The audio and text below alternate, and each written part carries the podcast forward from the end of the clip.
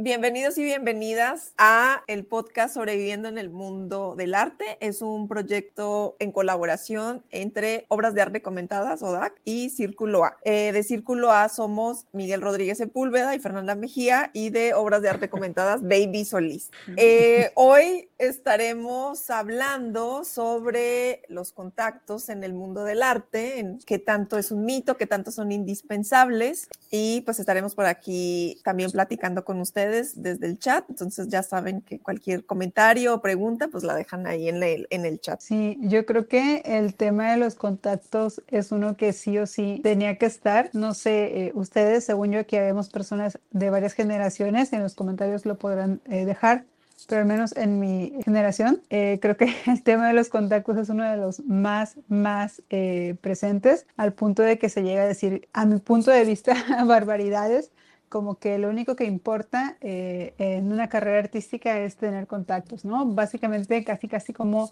si no tuvieras ni siquiera que tener algún tipo de trabajo, ¿no? Con que conozcas a las personas adecuadas, ya tienes este, todo resuelto.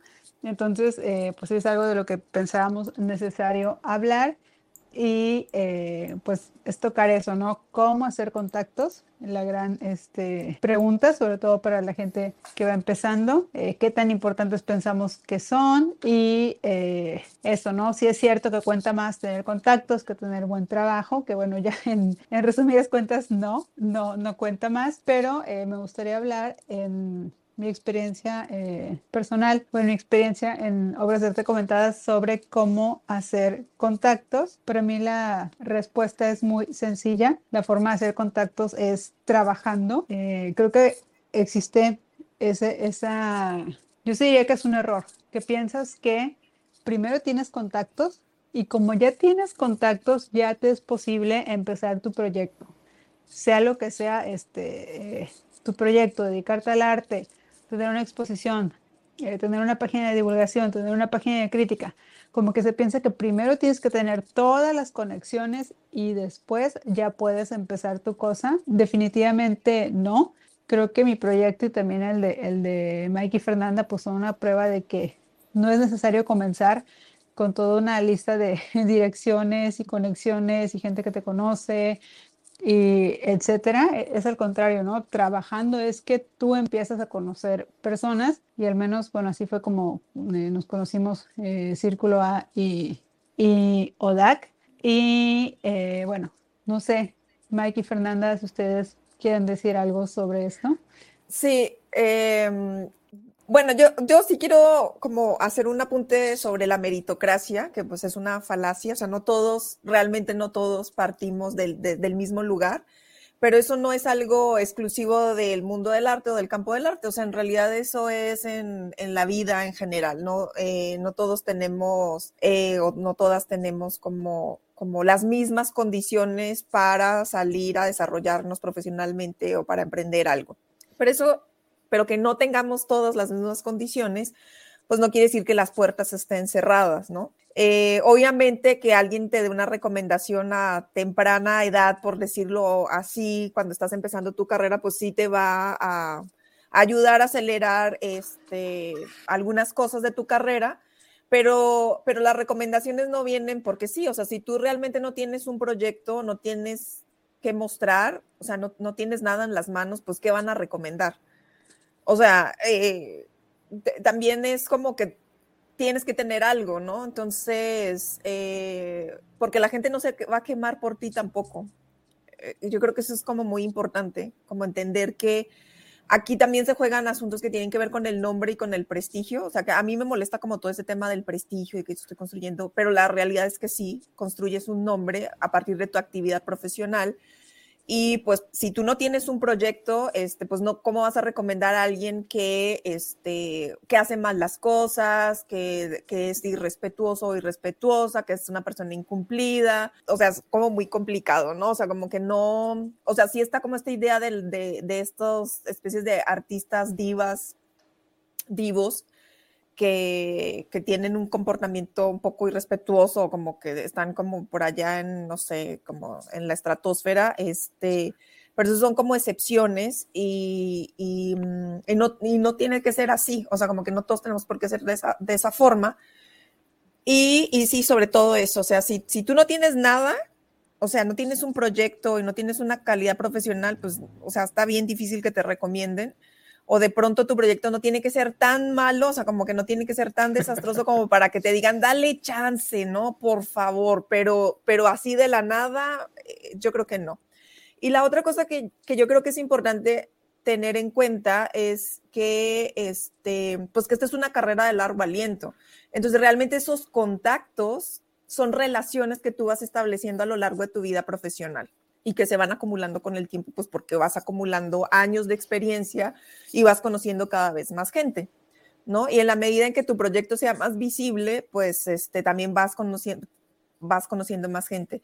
Aquí también hay otra cosa que es muy importante, eh, que tiene que ver con las redes sociales y el acceso que hemos tenido al Internet y que hace posible que, por ejemplo, proyectos como el de ODAC o como el de Círculo A, existan, ¿no? O sea, que podemos simplemente salir a la red a hacer un montón de cosas y eso lo puede hacer cualquier otra persona, o sea, y que incluso el comercio electrónico ha eh, estallado y sobre todo con la pandemia, ¿no? O sea, como ese paso rápido de que tú puedas empezar a ofrecer una serie de cosas, a generar contenidos, eh, de todas las áreas, o sea, de todos los rubros económicos, entonces eso, eso también, digamos que de alguna manera corta ciertas brechas donde tú puedes tener contacto directo con un montón de personas que antes tal vez necesitabas como una serie de intermediarios para, para que sucediera.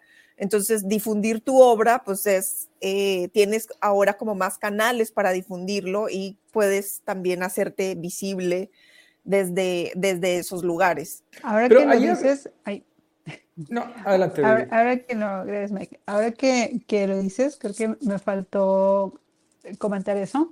Eh, lo que decías de que eh, la facilidad que te da, por ejemplo, Internet de tú misma promocionar tu eh, trabajo.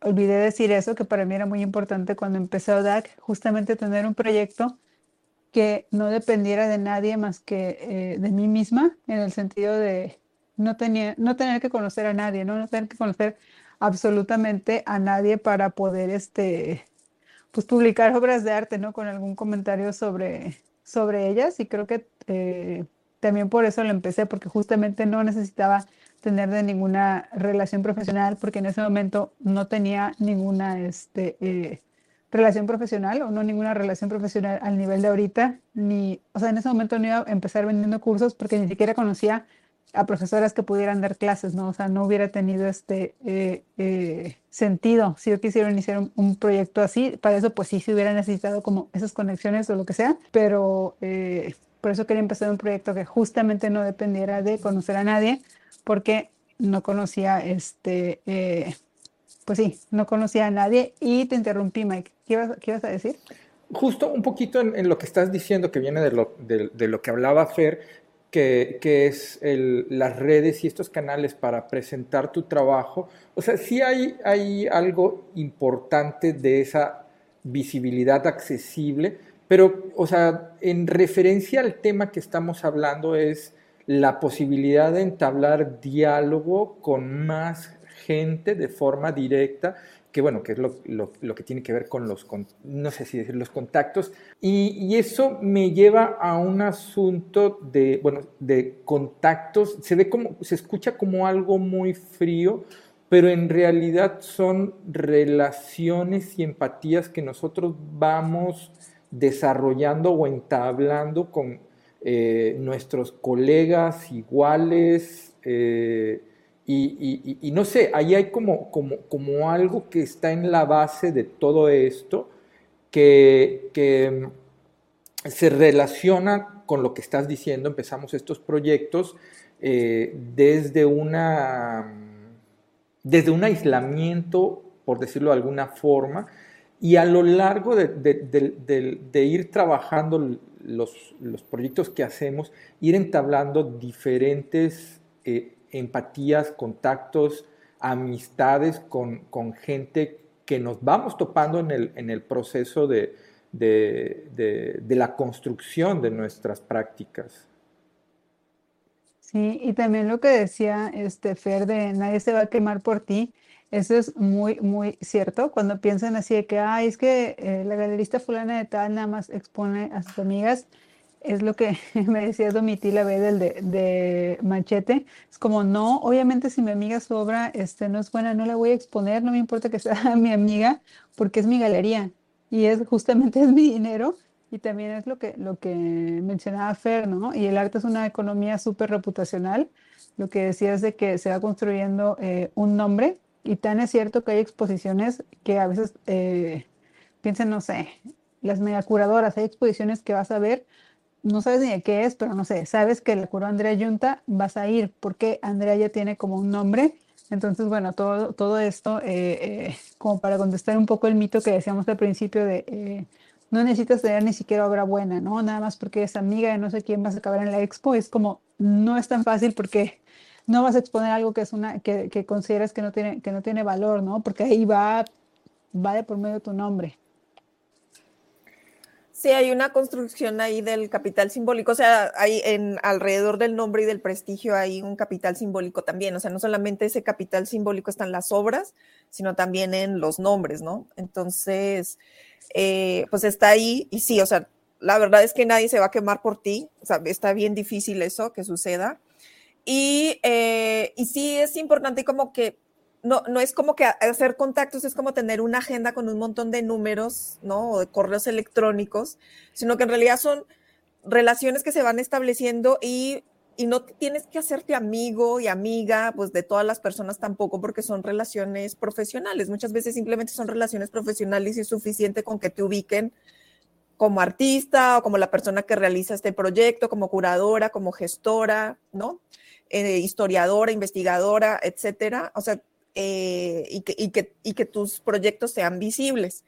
O sea, a veces es simplemente eso. Y eh, otra cosa que, que, de la que habíamos estado hablando cuando empezamos a discutir el, el, tema de hoy, como que a veces vamos a las inauguraciones con esta cosa de que es que tenemos que ir a hacer como relaciones públicas, todo el mundo está súper tenso, como, no sé, me imagino que esto, no sé qué, ta, qué tan lo, el lugar común es, no, creo que sí es bastante el lugar común, que vas a la inauguración y tú estás tensa y todo el mundo está tenso y todo el mundo está como en una actitud ahí súper extraña porque todos están ahí como haciendo relaciones y el business.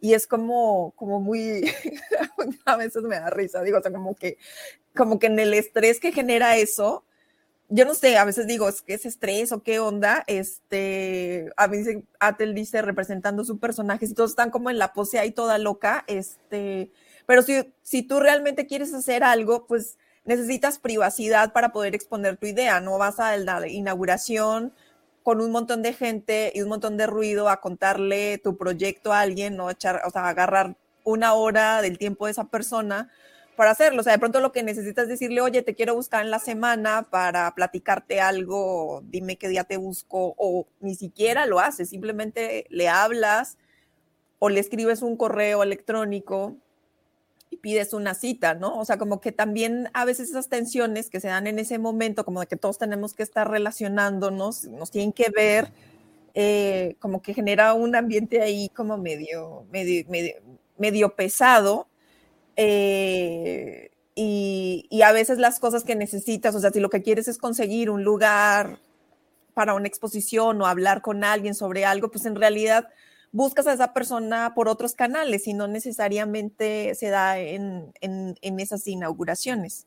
O sea, simplemente es como para de pronto, pues sí, saludar a alguien o algo así, como convivir un rato, pero, pero, y sí, pues te pueden presentar a alguien que querías conocer y, y, estable, y, establecer, y, establecer una comunicación más fácil más adelante, pero aunque eso no se dé, puedes directamente pedirle una cita a alguien. O sea, yo creo que sí tenemos que partir del hecho de que somos profesionales, o sea, no... Eh, y, y, y, si esa persona es una curadora que tú crees curador que le puede interesar tu obra, pues le puedes invitar a tu estudio perfectamente, ¿no? Si están en la misma ciudad. O sea, hay muchas cosas que se pueden hacer y que no necesariamente tienen que suceder en la inauguración. Y otra cosa que sucede, por ejemplo, cuando alguien, sobre todo a los curadores o a los que tienen algún cargo, no sé, director de museo, curador de museo, una cosa así, pues también se ponen tensos porque está todo el mundo ahí acosándolos porque los quieren conocer y, de, verdad que a veces de pronto lo más efectivo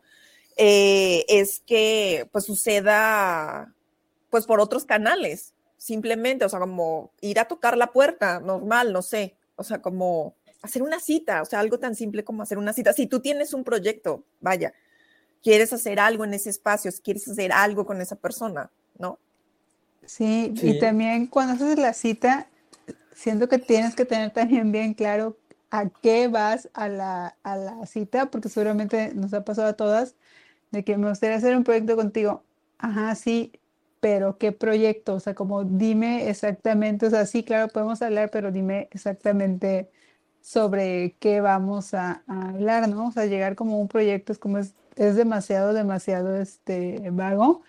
Y no sé si alguno de ustedes, ahorita que lo de las inauguraciones, ha sentido la presión de, de, es que tengo que conocer a, a, a, fulana de tal en X inauguración. A mí nunca había pasado, me pasó hace poco que quería conocer a una galerista y esto ya es anécdota, ¿eh? no sé qué tanto valor tenga, pero pues lo quería, lo quería platicar. Nada, me ha pasado una vez y quería conocer a, a, X galerista y estuve esperando un montón y de que ahorita te la presento, ahorita te la presento. Y cuando me la presentaron, en serio nada más hablé como dos minutos con ella, obviamente porque era una inauguración, porque ella era pues la, la, que convocaba a todo el mundo y pues todo el mundo la estaba saludando, o sea, la saludé y luego la saludé a alguien más y en serio yo creo que no hablamos ni siquiera dos minutos, seguramente no se va a acordar este, de mí, pero ahí lo correcto sería que otro día, ya que tengo su teléfono, que ni siquiera me lo dio ella ahí porque ni siquiera eso se pudo, pero por alguna razón lo tengo, eh, ya sería como mandarle mi, mi, mi, mensaje o un correo de, bueno, me gustaría hablar contigo para X cosa, pero sí, ya me pasó lo de la presión de es que tengo que conocer a alguien y es ahora o nunca, pues no, o sea, no funciona, no funciona así, ¿no? Sí, creo que, creo que esa presión de tengo que conocer a alguien en este lugar y tengo que hacer todas estas conexiones, yo creo que lo que hace es como enrarecer el ambiente y que tú te pongas más tensa y que todo sea como más difícil. Y también yo creo que otra cosa muy importante es que cuando tú tienes un proyecto, una idea concreta de algo que quieres hacer, hay diferentes escenarios que te puedes plantear. Y si no pudiste conocer o que tal persona o tal institución te recibió para escuchar lo que tú quieres proponer, pues hay otras personas y hay otras instituciones donde se pueden hacer las cosas. O sea, creo que también está como en que no es que si no es fulanito o fulanita o es esta institución, entonces ya no me dijeron que no, no, no me abrieron la puerta, no me dieron la cita, ya no se puede hacer absolutamente nada. Pues no, o sea, aquí lo importante es que lo que yo quiero hacer es este proyecto, lo tengo muy claro y entonces voy a buscar todas las opciones, las posibilidades que tengo para hacer ese proyecto, más que casarme con una idea que tiene que ser tal persona. Y probablemente en el transcurso de la vida profesional vas a terminar conociendo a esas personas, porque además el mundo del arte no es tan grande, como es una carrera de resistencia, van saliendo del camino, o sea, así como van llegando nuevas generaciones, van otros que van saliendo, entonces los que resistimos ahí nos vamos viendo, nos vamos conociendo eventualmente. Entonces, Sí, no, y bueno, hay diferentes cosas ahí, pero este, pero eventualmente podrías conocer a esa persona. O sea, si tú estás haciendo proyectos que pueden ser de interés para ciertas instituciones y ciertos profesionales, eventualmente los vas a conocer y eventualmente se van a enterar de lo que estás haciendo. Ay, me da gusto que vayan salir. Ay, perdón.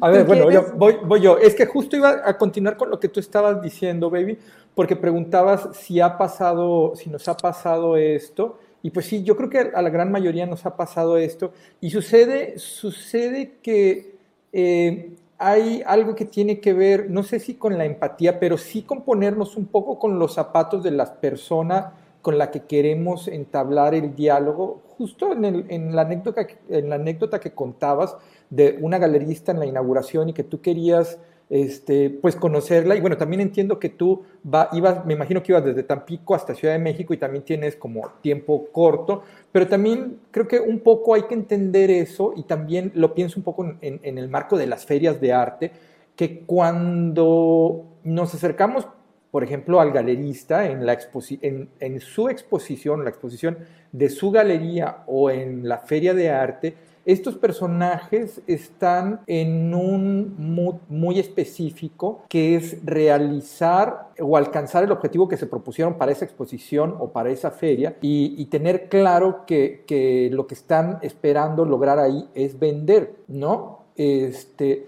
tal vez no están en el mood de contactar un nuevo artista que no conocen, que nunca han escuchado, o sea, creo que, creo que también entender esas cosas en las, en, las personas con las que nos vamos a acercar es importante. Por eso el reconocer los momentos, como decía Fernanda, de, este, pues sí, en ese lugar tal vez como saludar, no sé qué, y después pedir una, una cita de forma profesional. Pues sí, sabemos que este, eh, algunas personas eh, se comportarán de, de, forma profesional, te recibirán, entablarán un diálogo y algunas otras no, no, lo van a hacer. Y bueno, quiero, quiero aprovechar también porque aquí ya se van juntando como comentarios. Este, bueno, Atle dice, representando su personaje. Ah, bueno, eso era algo que ya había leído Fernanda de hace rato. Gabriel le dice totalmente cierto, Victoria, y que todos somos personas. Sí, claro, un, poquito esto, Victoria. Este, pues todos somos personas, o sea, hay que entender que, estamos en diferentes cosas y, poner y tener esa empatía, ¿no? Que, el medio del arte tanto este, abanderamos, bueno, pues es ponernos en los zapatos de la otra persona. Y Eduardo dice, creo que es importante tener una estrategia y saber lo que busca al asistir o participar en un evento. Eso sí, ¿alguien quiere comentar algo de, esto de Eduardo o algo más?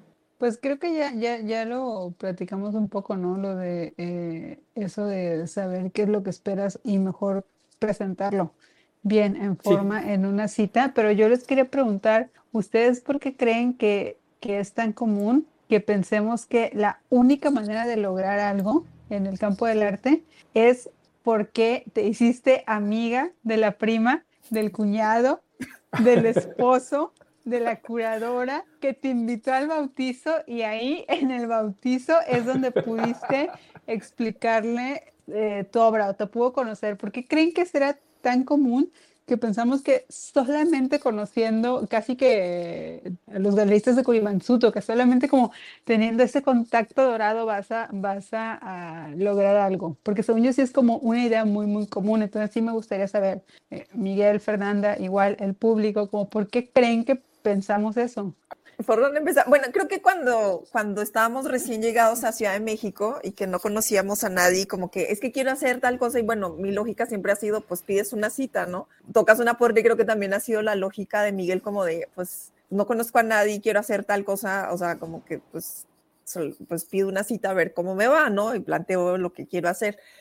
Eh, y, y, estaba como en el ambiente esta cosa de que no, es que tiene, es que eso no funciona así porque tienes que conocerlos y, digo, pero pues sí, ¿cómo dónde los conozco? ¿Qué onda? No, pues es que eh, pues puede ser llegar como por diferentes lados y siempre aparecía como esta onda como de entrar al ámbito de lo privado y de lo personal, de la vida privada de esta persona, de que casi que tenías que volverte una especie de miembro de su familia para, o una persona habitual en sus reuniones privadas, familiares, como para poder este, tener como algún acercamiento y ser tenido o tenida en cuenta, una cosa así, la cosa que me parecía a mí que no tenía ningún sentido, este, y pues nada, o sea, como que pues sí da nervios, o sea, sobre todo cuando estás empezando y no conoces a nadie, eh, pues pues pedir una cita para plantear a alguien, no sé, incluso quiero que veas mi trabajo, pues eh, como que sí da susto un poco, pero pues hay que, pues creo que simplemente es ir a hacerlo, o sea, como que vencer el miedo y dar ese paso de acercarse a estas personas,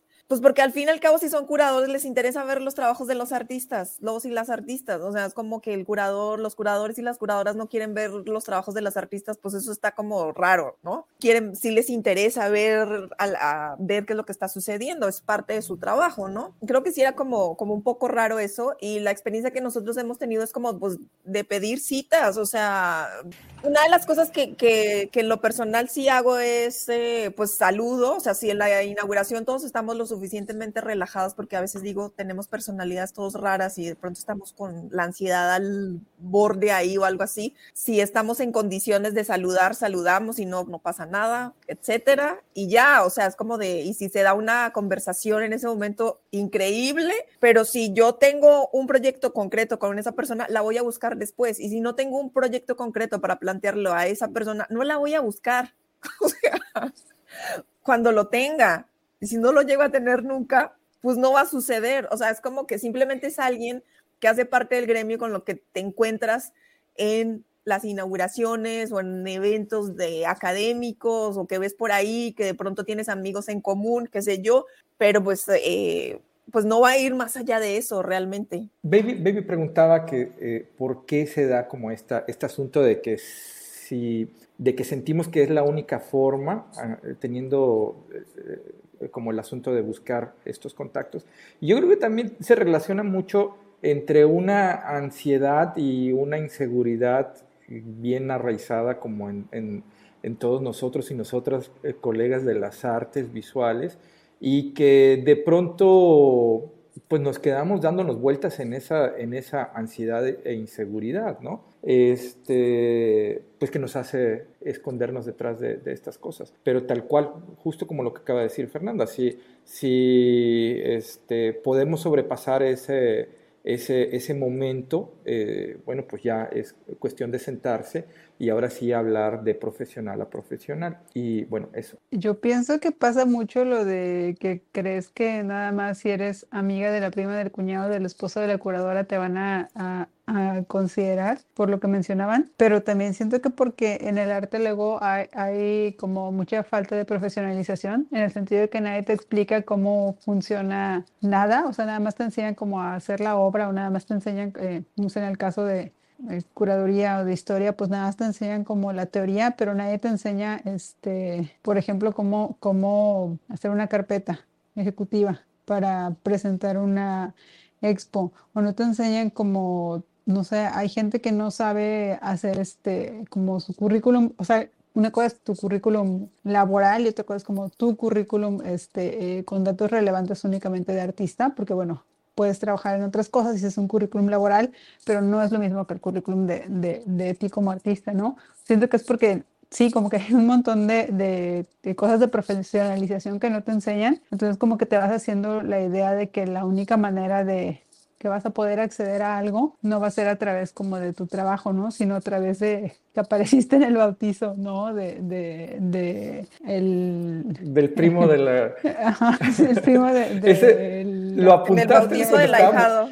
Sí, sí, sí lo, lo, apuntaste, ¿verdad? Porque eso, eso estábamos eh, este, cotorreando cuando, está, cuando estábamos en la junta. Sí, estoy totalmente de acuerdo con lo que dices, baby. Este, creo que, porque yo ahorita hablaba de una ansiedad y una inseguridad. Y creo que es, esas herramientas de las que estás hablando te van a ayudar a tener como un poco más seguro eh, tu trabajo porque tienes un, un, documento donde vas aterrizando lo que has hecho o tienes un documento donde dice específicamente lo que quieres proponerle a ese curador, curadora de ese museo. Y bueno, pues sí, obviamente la inseguridad y la ansiedad baja y pueden fluir este, y puede fluir de, mejor, de mejor manera. Y aquí hay otro comentario que hace Atl. Este, bueno, Eduardo, Eduardo dice totalmente de acuerdo con Atl y ahorita leo el, comentario de Atl. Este, dice, Atl, justo, no hay que volverse un, un stalker, o sea, no estar acosando a la gente. Creo que cuando realmente quieres conocer o trabajar con alguien, los eventos sociales, expos e inauguraciones no son el momento adecuado. Es mejor no tratar de conocer a la gente de forma casual. Puedes acercarte o tomar un curso con ellos o invitarlos a recorrer una expo tuya y tocar esas puertas eh, lo he entendido muchos años después, me imagino que después de toparse con, muchas este, paredes. Y Victoria dice, creo que también es un campo que puede parecer cerrado, sí. Pero aquí en eso, sí puede parecer cerrado, pero tenemos esta idea que esto funciona entre los amigos de, como que todos somos amiguitos o algo así, entonces como que esta idea de que tienes que aparecerte en el bautizo del ahijado es porque tiene que haber cierta familiaridad con la persona, pero también creo que las carreras, nuestras carreras van creciendo paralelamente, ¿no?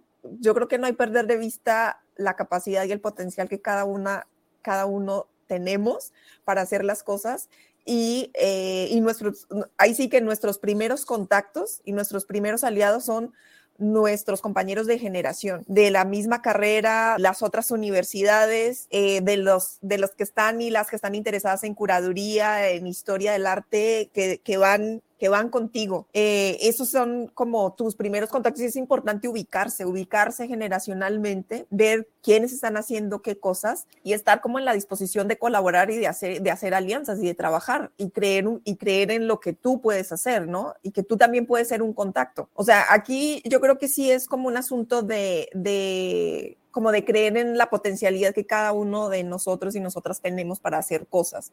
Eso que dijiste es súper cierto, lo que muchas veces nos quejamos de no tengo contactos, no tengo contactos, y, o sea, eh, las primeras relaciones son con las personas con las que fuimos a la escuela, ¿no? O, con las que ya estamos este, laborando. Y también lo de eso me da mucha tristeza de que no nos percibimos a nosotras mismas como como potenciales contactos, ¿no? O potenciales este, conexiones o como personas que tienen un valor que, que aportarle a las demás, como casi, casi siempre estamos buscando afuera, ¿no? Como conocer a alguien, no sé qué, pero es como, pues es que tú también eres una persona que tiene este, potencialidades y eso nos lleva a otro punto que yo sí quería tocar, y es que siento que hablamos tanto de lo necesarios que son los contactos en el arte, pero somos pésimas en relaciones públicas, pero pésimas. Yo en general, mi experiencia en global así con artistas, pero ahora todo el mundo desafortunadamente, bueno, no con todo el mundo, obviamente hay unas excepciones, obviamente ustedes son una excepción, personas con las que he trabajado son una excepción, pero son como muy contadas. Somos pésimas en relaciones públicas. Eh, algo que me he dado cuenta es que siempre esperamos recibir y siempre es ayúdame, publica mi convocatoria, publica mi obra, pero nunca ninguna persona se me ha acercado a decir como, oye, ¿puedes compartir el flyer de mi evento?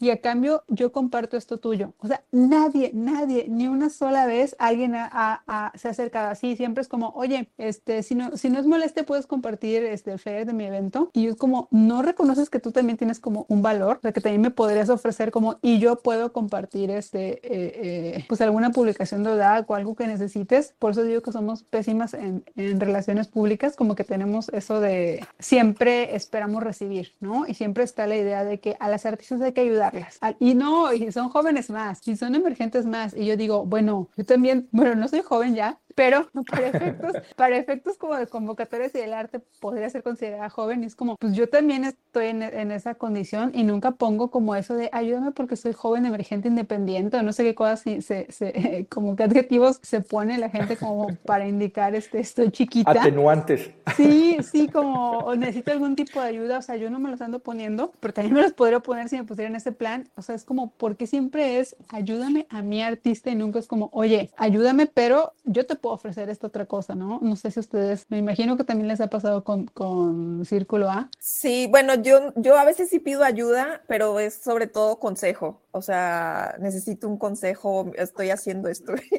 ¿cómo es? O sea, como que, como que ese es el tipo de ayuda que creo que suelo pedir. Este, y, y, que incluso cambio, ¿no? Pues mis consejos cuando los requieran.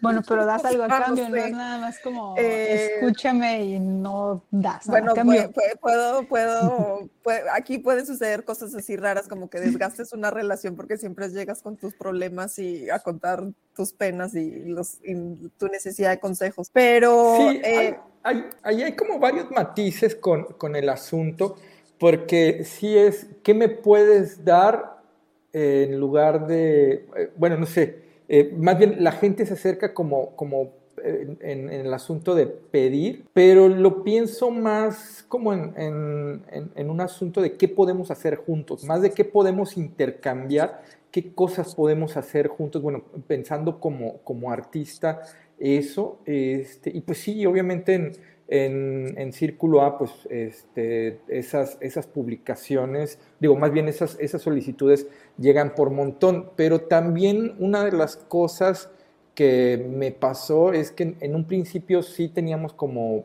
eh, este, eh, no sé cómo decirlo, presupuesto, recursos para, para hacer o dar y recibíamos y publicábamos todas las cosas que, llegaban. Pero pues llegó el momento en que era tantas las peticiones que no, o sea, no, o sea, ya no me quedaba tiempo para, para, para nada más, ¿no? Este, eh, y bueno, sí, no, ya esa es como, como otra historia y me estoy, me estoy desviando, pero creo que ahí es el asunto de qué cosas podemos construir juntos, este, más que pedir cosas. Y bueno, aquí Carlos está preguntando, está haciendo una pregunta por este otro lado en, en, en el Crowcast. Dice, ¿no hace falta mayor profesionalización de los artistas? pues sí, creo que, creo que un poco de eso hablaba Baby hace rato, ¿no? Sí, bueno, lo que decía Baby de saber hacer la carpeta, este, esas cosas como del statement, em, el currículum, diferenciar entre el currículum laboral del currículum como artista. Y, y de pronto también hace falta, pues, revisiones de los procesos creativos también, pero que son como cosas que suceden como en otros, en otros ámbitos. Aquí también hay un asunto como de planeación y de visualización hacia dónde quieres eh, llevar tu carrera como artista. O sea, yo creo que eso también es como importante, o, tu carrera en las artes, ¿no? Porque no necesariamente vas a ser artista, de pronto te interesa ser curador o curadora, o no sé, investigadora, o sea, no sé, otra, otras, digamos que otras posibilidades dentro del campo del arte.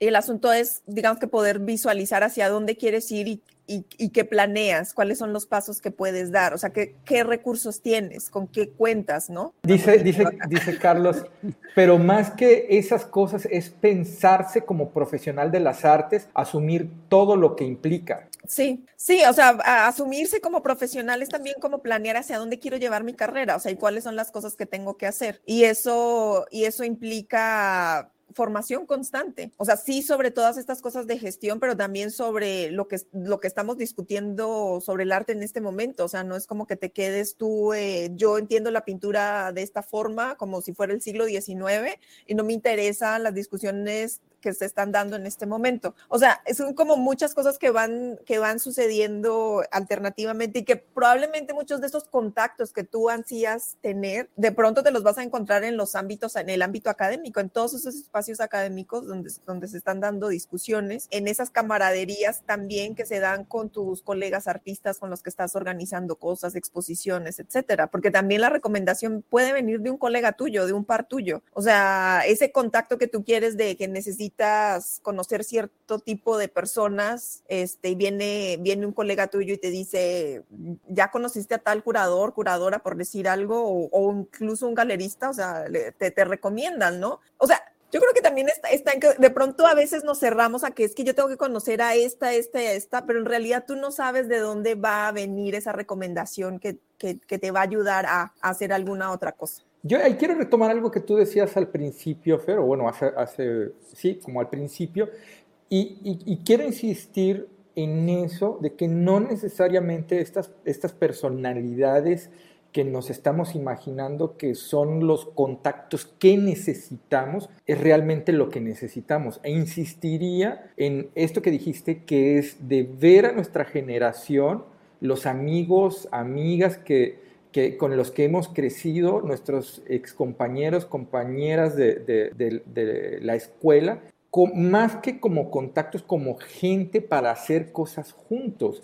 Creo que en, este trabajar nuestros proyectos, no en solitario, sino en colaboración y juntarnos para hacer cosas es que va a tener como esa potencia o, más visibilidad. Sí, definitivamente la gente, eh, estas personalidades que ya tienen como los reflectores encima, pues sí, o sea, una recomendación de esas personas que te manden, que llegues de, no sé, a, un lugar con la bendición de esta persona te va a ayudar mucho, pero también estas cosas que vas construyendo con tus pares es súper importante. O sea, quiero, no sé, ahí hay algo en lo que yo quiero insistir muchísimo. Yo quiero retomar lo que dijo Atl de conocer personas en curso, que también tiene que ver con lo que decía Fer de en espacios eh, académicos. Yo siento que ese es uno de los mejores eh, lugares, al menos en mi experiencia ha sido uno de los mejores lugares para este, conocer este, personas porque estás estudiando algo que alguien más tiene el, el, mismo interés, entonces, pues bueno, piensa algo similar a ti y eso tiene que ver con, con lo que dice Mike, ¿no? Lo que puedes construir con las personas que son este, eh, tus pares, ¿no? Eso por un lado, con tus pares, otra, tomar cursos con las personas, o sea, eh, relaciones de maestra-alumna también, por ejemplo, yo así conocía a Fabiola Isa porque tomé un curso con ella y después yo le invité a ODAC y después, o sea, ella me presentó varias de sus amigas que también son este, eh, maestras y así, y he trabajado con ellas, pero fue porque, por esa relación, ¿no? Este, alumna-maestra, pues sí siento que es una relación también que vale la pena este, eh, cultivar y lo que ya, ¿no? Insistiendo en lo que dice Mike, de ver a nuestros pares como, Mike y Fernanda, de ver a nuestros pares como, pues sí, como personas con las que podemos crear este, algo en conjunto. Y siento que también teniendo un genuino interés en las personas, es como eh, vas teniendo más este, eh, conexiones. Ahorita pues todo lo hemos hablado como en el ámbito profesional, pero pues sí, ¿no? Eh, son personas, también es muy notorio cuando alguien te está hablando únicamente por intentar sacar algún este, beneficio profesional y eso es verdaderamente muy desagradable y también es muy, muy este, eh, triste y muy notorio. Es muy, muy este. Eh, es muy notorio. justo Victoria hace rato fue lo que, lo que ponía por aquí y que todos somos personas, sí, entonces empezar por eso. Y la verdad es que yo, yo he hecho muy buenos amigos y amigas en, el mundo del arte, tal cual que pues no, no conocía a estas personas y fue como hablarles y decirles te invito a una chela, te invito a un café, o sea, nada más te quiero conocer y tan tan, o sea, y creo que con, con, tengo específicamente dos muy buenas amigas que, que, hice así, o sea, te invito a un café, vamos, o sea, te, o sea, vamos, te quiero conocer y es eso, o sea, empezando por entender que son personas, o todos somos personas, este, y, y, pues sí, ahí hay algo importante.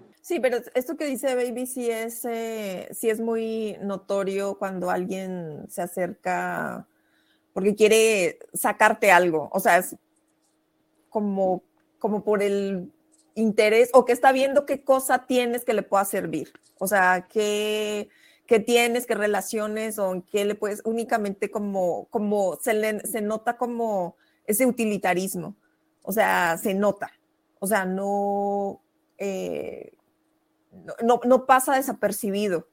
Y, y, pues si se nota eso no va a conseguir nada. O sea, la verdad es que sí es un asunto de empatía, de, simpatías, de sincronicidad, de respeto.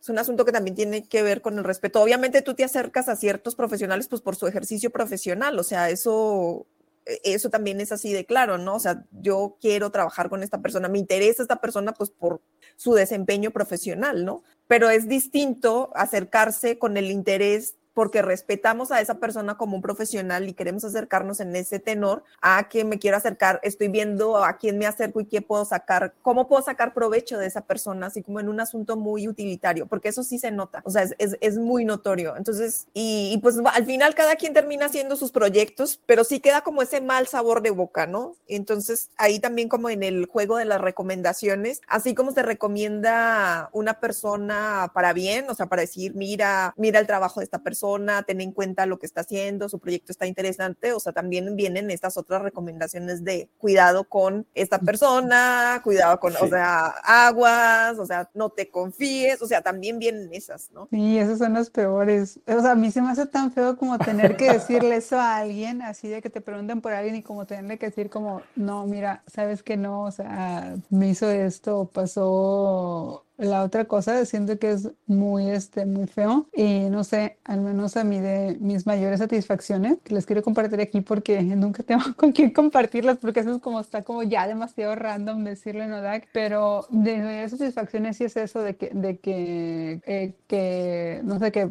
Fabiola le haya dicho a otra maestra como, oye, deberías de trabajarla porque como trabaja muy bien, nunca se sordió, me pagó a tiempo, o sea, deberías de conocerla como simplemente por eso. No sé, para mí es como de mis mayores este, eh, satisfacciones, ¿no? Como que alguien pueda decir, este, pues sí, que trabajas bien, que entregas todo a tiempo, que no te sordeas para pagar, o sea, no sé, yo siento que Hablar bien de, ti, sí, sí, sí, está, o sea, obviamente es buenísimo que hablen bien de ti. Sí, sí, también porque también viene eso. Acá dice Eduardo, creo que es importante hablar sobre las redes que se crean con otras personas que nos pueden ayudar a mejorar nuestros proyectos. Yo creo que es como un asunto de ayuda mutua, o sea, porque digamos, si necesitamos mejorar nuestros proyectos, pues viene también que necesito esta profesionalización y bueno, hay todo, en términos de formación hay una oferta muy grande y porque la educación se vuelve como un eh, espacio de sustento económico para muchos proyectos y para muchos profesionales. Entonces, pues ahí hay como un montón de cosas. Aquí, aquí lo importante es, de pronto, esos espacios de colaboración que se crean entre los, entre los mismos colegas para poder rebotar y darse retroalimentación sobre los proyectos, que es algo que se pierde cuando dejas la escuela, ¿no? Los que estudiamos artes. Los que no estudiaron artes, como que lo tienen más claro y lo van haciendo como por, otra, por otro lado, pero yo creo que ahí es,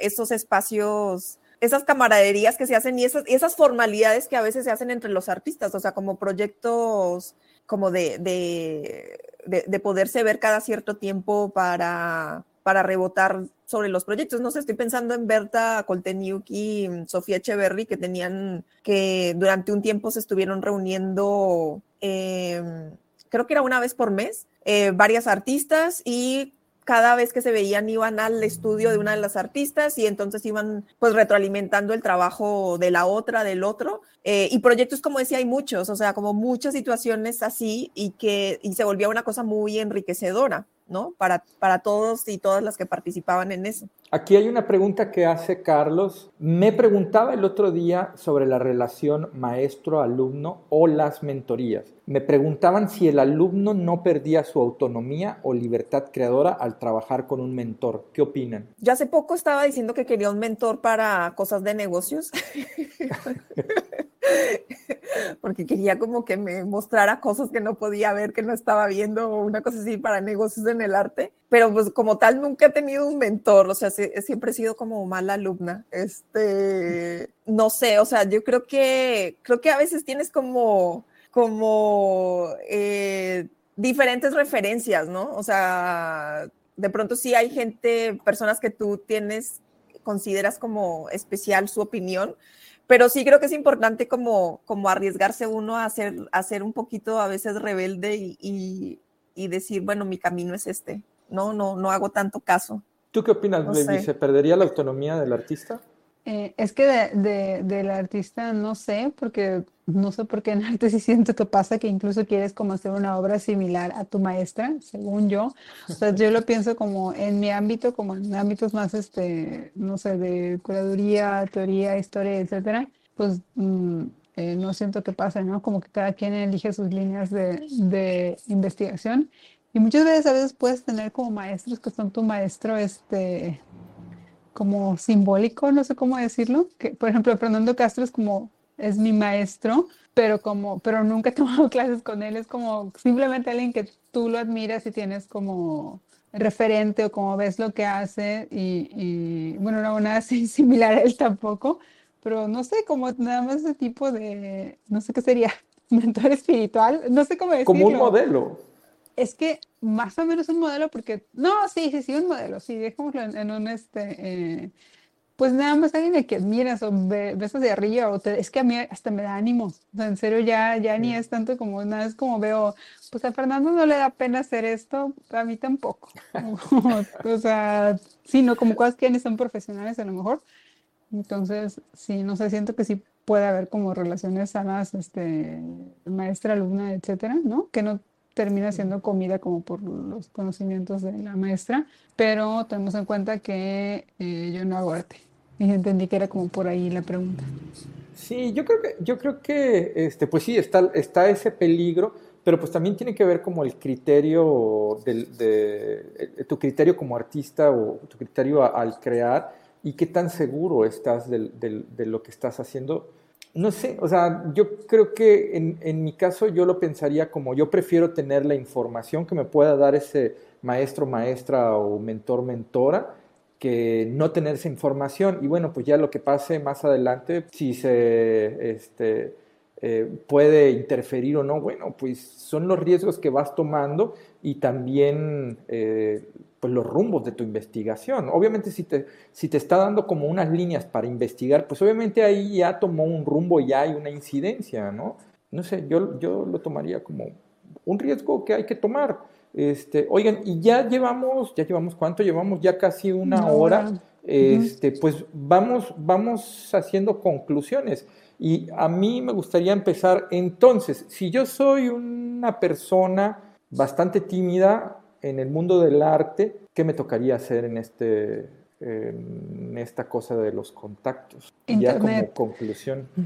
Internet, Internet, habla por este Internet. Eh, es que sí, creo que te diría, mi respuesta a muchas cosas, creo que por mi experiencia va a ser Internet y ten buen trabajo. a veces, eh, creo que esa es otra, eh, ten muy buen trabajo y que la gente misma este, lo conozca escribe sobre tu obra, eso no es este, no requiere, no requiere hablar porque está escrito, tiene un buen trabajo y escribe sobre él. Eh, si tienes presupuesto, consiga alguien que escriba, este, pues eh, consiga alguien que escriba sobre él. Si te va muy bien, pues bueno, ten como ya de plano de relaciones públicas, estudio manager, etcétera, que haga el trabajo este, eh, por ti, pero pues hay mucha gente tímida que, que como que siento que a veces ya lo ponemos incluso como, como de excusa, ¿no? Él no puedo porque soy tímida, no puedo porque no sé qué.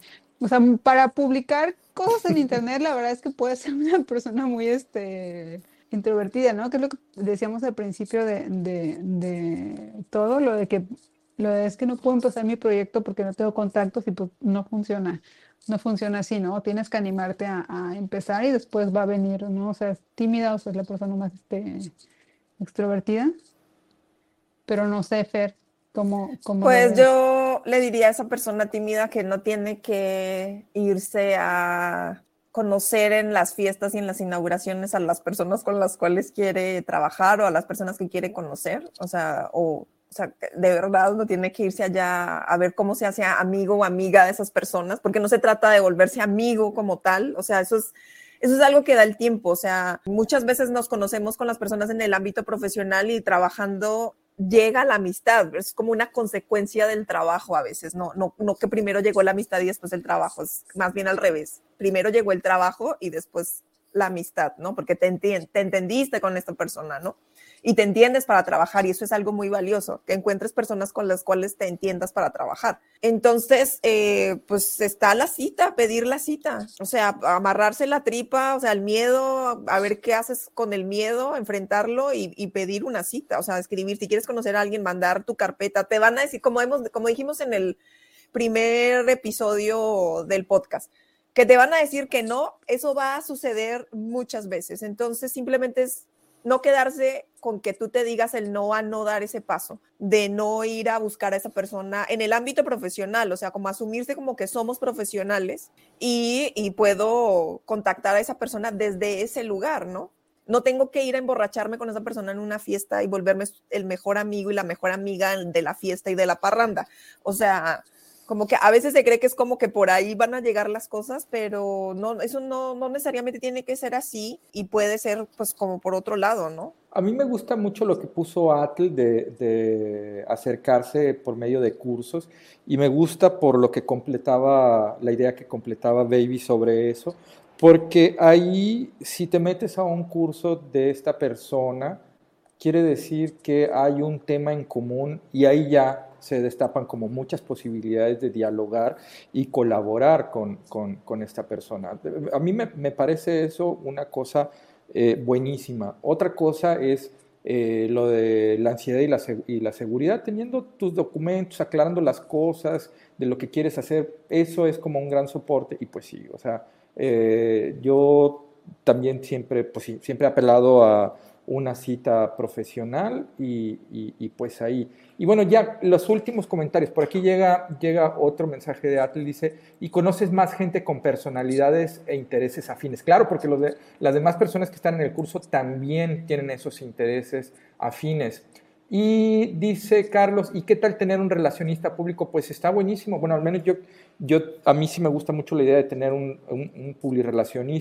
Este, pero bueno, pues este pues eso tiene que ver también con tu, con tu presupuesto. Yo en, algún momento he intercambiado obra con, con algún relacionista que me ha ayudado con un par de cositas y, creo que es una muy buena opción. De hecho, me, me gustaría poder seguir intercambiando obra con, con, con otro RP.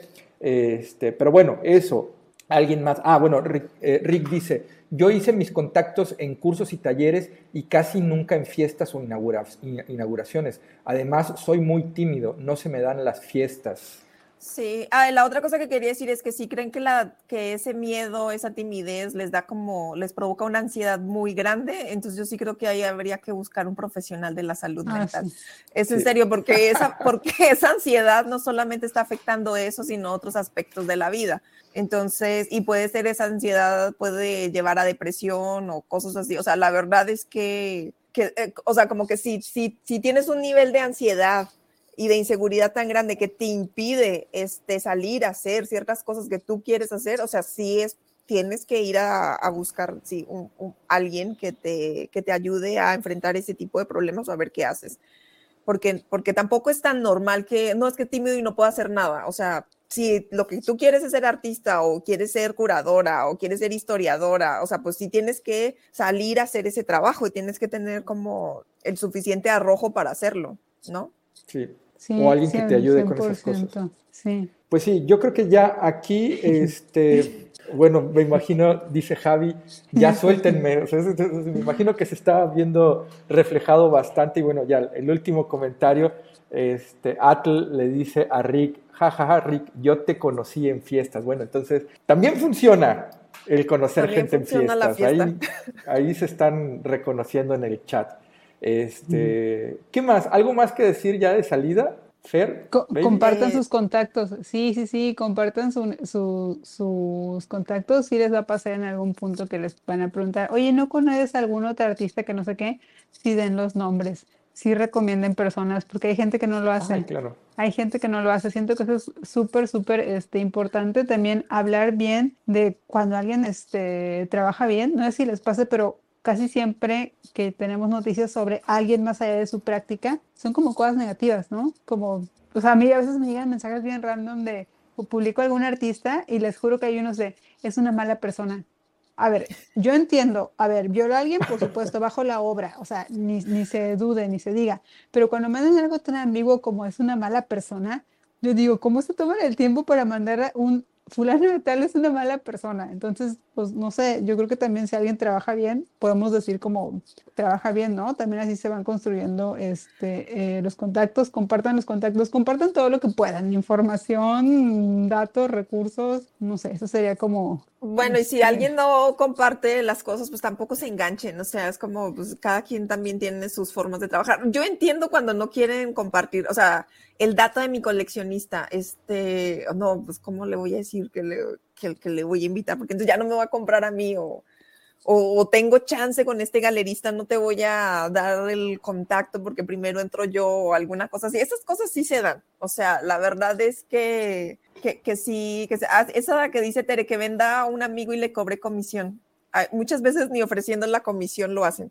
O sea, como que tienen otros intereses. Entonces, este, yo creo que más bien ahí como que no se enganchen y el asunto es ver en, de qué manera crecemos juntos y juntas. O sea, creo que el asunto está en de qué manera podemos potencializarnos juntos y juntas. Eh, como, y obviamente, eh, obviamente no, no, necesariamente vamos a tener simpatía por todos y vamos a sincronizar todos, ¿no? Nos vamos a entender, nos va a gustar la obra de todos o la manera de trabajar de todos. O sea, no sucede así. Habrá gente con la que sí nos entendemos, pero es como un asunto más bien de, de colaboración y de qué podemos hacer en común, cómo podemos crecer y cómo podemos potencializar y cómo podemos seguir trabajando en esto. Creo que sería como por ahí, sobre todo pensar que es, pues sí, hay ciertos aspectos en el mundo del arte, pues que sí son piramidales, o sea, que cada vez hay como menos espacios, ¿no? Em, pero pues sí, pero sí tenemos un gran campo de acción. Entonces, como que no, no olvidar eso, que sí tenemos un campo de acción para hacer un montón de cosas. Entonces, eh, más bien es como que ver, ver las posibilidades y las posibilidades de con quién podemos hacer todo eso. Aquí Gabriela dice que si tenemos un grupo de WhatsApp y podríamos hacer uno y compartir. Híjole, yo, yo los grupos de WhatsApp me enloquecen.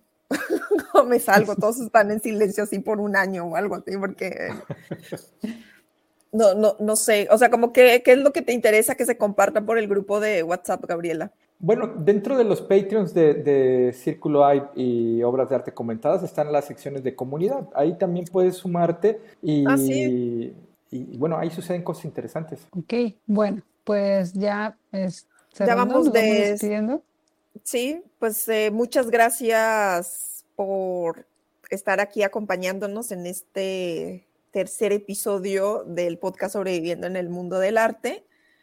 Em, los invitamos a, finales de marzo, va vamos a estar con Manliluz hablando sobre el sistema del arte, las relaciones del sistema del arte y el mercado del arte en nuestro tier nivel de taller semanal. Y Miguel va a estar, em, ¿qué más? Vamos, bueno, vamos a tener nuestra reunión de Meet no usual con nuestros Patreons.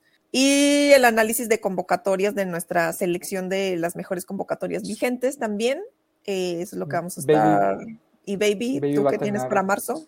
Sí, el 12 de marzo va a empezar un curso de arte y astrología que lo da Paulina Aullón, que es una artista chilena que es astróloga. Y pues vamos a ver cómo acercarnos a las obras de, arte desde eh, los mitos y la simbología que se ha construido en, la astrología. Y el miércoles es la llamada del Patreon de ODAC. Vamos a estar con Alan eh, Molina, él es estudio manager de la fotógrafa Economía y pues justamente vamos a estar hablando sobre la obra de Alan, porque también es artista, y sobre el trabajo de un estudio manager. Muy bien. Y pues nos encuentran en Instagram, tenemos dos cuentas, Círculo A y Círculo A-convocatorias, en Facebook como Círculo A, y hoy abrimos una cuenta de TikTok, Círculo A-convocatorias, que no sé cómo nos va a ir con ese TikTok. Me a ir bien. Bueno, igual Obras de Arte Comentadas está en todos lados, Facebook, Instagram, Twitter, TikTok como Obras de Arte Comentadas. Y a mí me encuentran Miguel Rodríguez Sepúlveda, artista visual, en Facebook, Instagram, Twitter y ya. Y ya, ok. Pues ya. Muchas gracias por venir. Muchas gracias por venir. Muchas gracias a todos. Estén pendientes en, 15 días. En 15 días les vamos a enviar la siguiente eh, para la siguiente grabación. Todavía no tenemos el tema del que vamos a hablar, pero va a estar bueno, seguramente, y les vamos a avisar con tiempo. Ah, y hoy en la noche se libera el episodio 2 en las plataformas de podcast, de streaming. Compartan el, el episodio 2 en sus redes, por favor. De acceso libre. Buenísimo. Pues muchísimas gracias. Muchas gracias. Hasta gracias luego. por haber estado. Adiós. Nos vemos. Bye. Bye.